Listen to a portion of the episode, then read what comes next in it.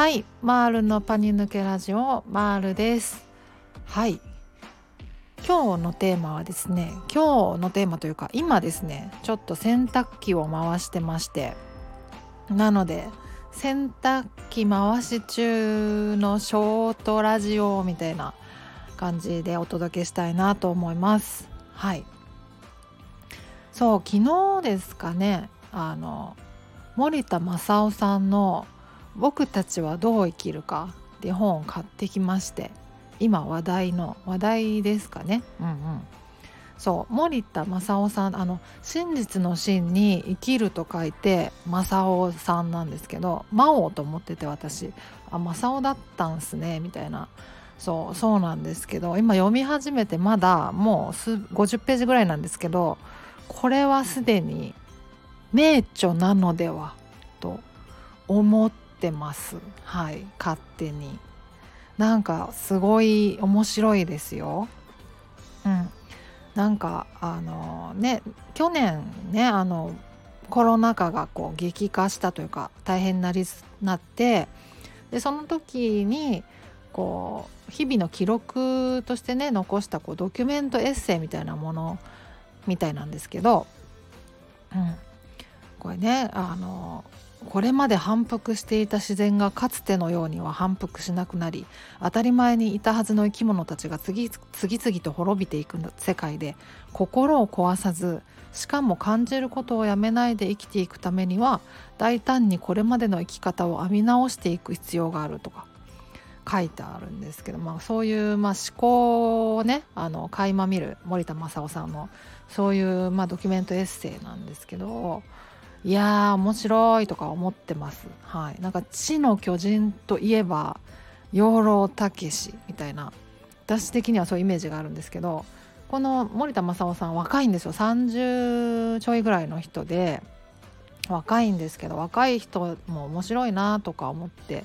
なんか落合陽一さんとかもねなんか私好きなんですけど面白いなとか思って発言とか注目してるんですけど、うん、なんかすごいですね。なんか新しい生き方っていう感じですね。新しい思考思考というか思考が先駆的であの建設的というかねなんかすごい俯瞰性がある。普遍性もある。なんかそんな感じですよね。なんかうん。そのねやっぱりこうやっぱり人類っておそらく文明は崩壊しますよねこのままいくと。やっぱりこうエネルギー資源とかも尽きるし、ね、このコロナ禍の騒動とかを眺めるになんかいくらでも平気で戦争とか普通にしそうじゃないですか人類ってそれがなんかつくづく今回なんか分かったなみたいなのがあるからね資源が尽きそうになったりとかねいろいろ気候変動とかでさ大変になるじゃないですか。そうなった時にいくらでもまあ争いとか起こるだろうなとか思うしまあ日常は本当に変化していくんだろうなっていうのをつくづく感じましたよねこの数年で。あの藤村志信さんっていうあのギリシャ古代古代ギリシャとかの研究家神話の研究家の方がいるんですけどその方もまあ30代ぐらいで若い女性の方でその藤村志信さんの著書にも書いてあったんですけど古代ギリシャ人があの人生がね破滅する時ってどんなんだろうって想像で考えたことっていうのが父は子と子は父と心が通わず客は主人と友は友と折り合わず兄弟同士も昔のように親密な仲にはならない。親が年を取れば子はこれを冷遇し罵詈雑言を言ってそしるようになる。年老いた両親に育ててくれた恩義に報いることもしない。そして強い者こそが正しいと考える輩によって互いの国を犯し合う日が来るだろう。力が正義となり恥という美徳は失われる。そうなれば人間には悲惨な苦悩のみが残り災難を防ぐ術もなくなるだろうっていう。ヘシオドスのあの言葉があるそうなんですけど古代ギリシャ人にとって、まあ、破滅の日って何だろうってなった時にこれが人間の人類の破滅の日だっていう考えてたみたいなんですよね。でもそういうのとか考えるともうまあ人類人類史的にはもう末期だろうな今はって思ったりするんですよ。うん、やっぱりなんかねこれ、もう気温も上昇してるしあのエネルギー資源とかもう枯渇しつつあるしこのままいったらまあ大変なことになるだろうなみたいなことはまあ叫ばれてるけどだけどすごい賢い人がたくさんいるからねなんかいろいろ研究が進んでまあなんとかなるんじゃねえかみたいななんかそういう希望も期待もあったじゃないですか。だけどやっぱりこのこのコロナ禍を眺めてみて偉い人とか賢い人もたかが知れてるなみたいなのも思ったしまあなんていうか人々が人類が暴走するととんでもない方向に行くもんだなっていうのもなんかつくづく感じたからやっぱりね新しい生き方というかこれまでのまあ生き方これがいいんだとか幸せなんだっていうのがまあつくづくこう通用しなくなってきてるなもうすでにみたいなのは思いますよね。うんうん、だから何て言うかな私自身もねなんか疾患を経験してなんか命とか人生って何だろうみたいな考えるきっかけにはやっぱりなったなと思っててなんていうかやっぱりね1分1秒でもこう長生きすることが人人類にとって人間にとって価値のあることだとはもう全然思わないし、まあ、そういう風潮なくはないというか命がとにかく大事みたいなそういう風潮はなくはない気もするけどだけどそれが全てではないと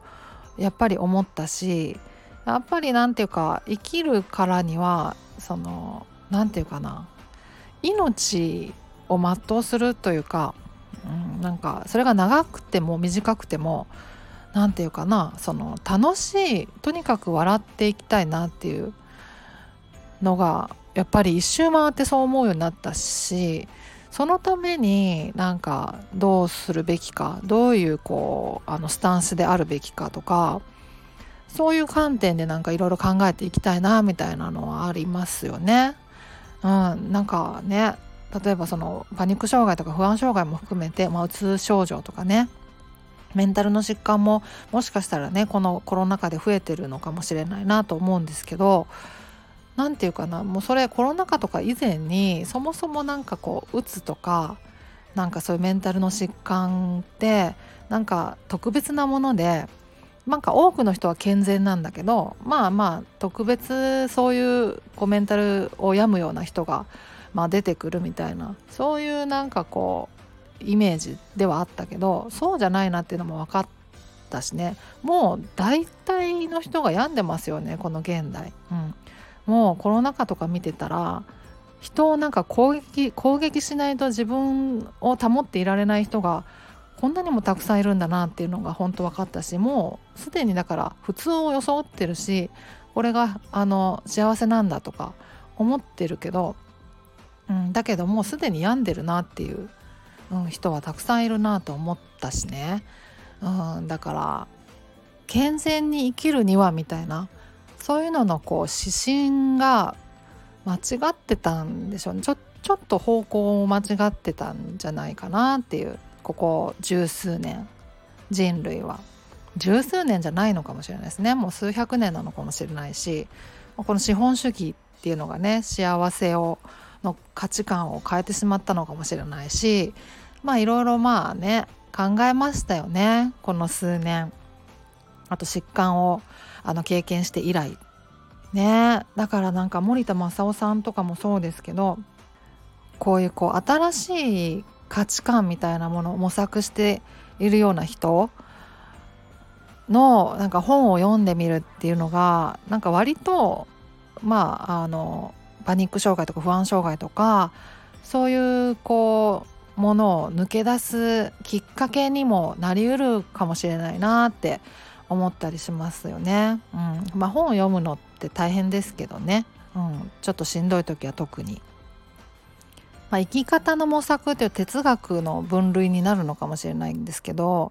あと私宮崎駿とかもめちゃ好きなんですけどね「あの風の谷のナウシカ」って漫画版がまあ原作であってあの全7巻あるんですけど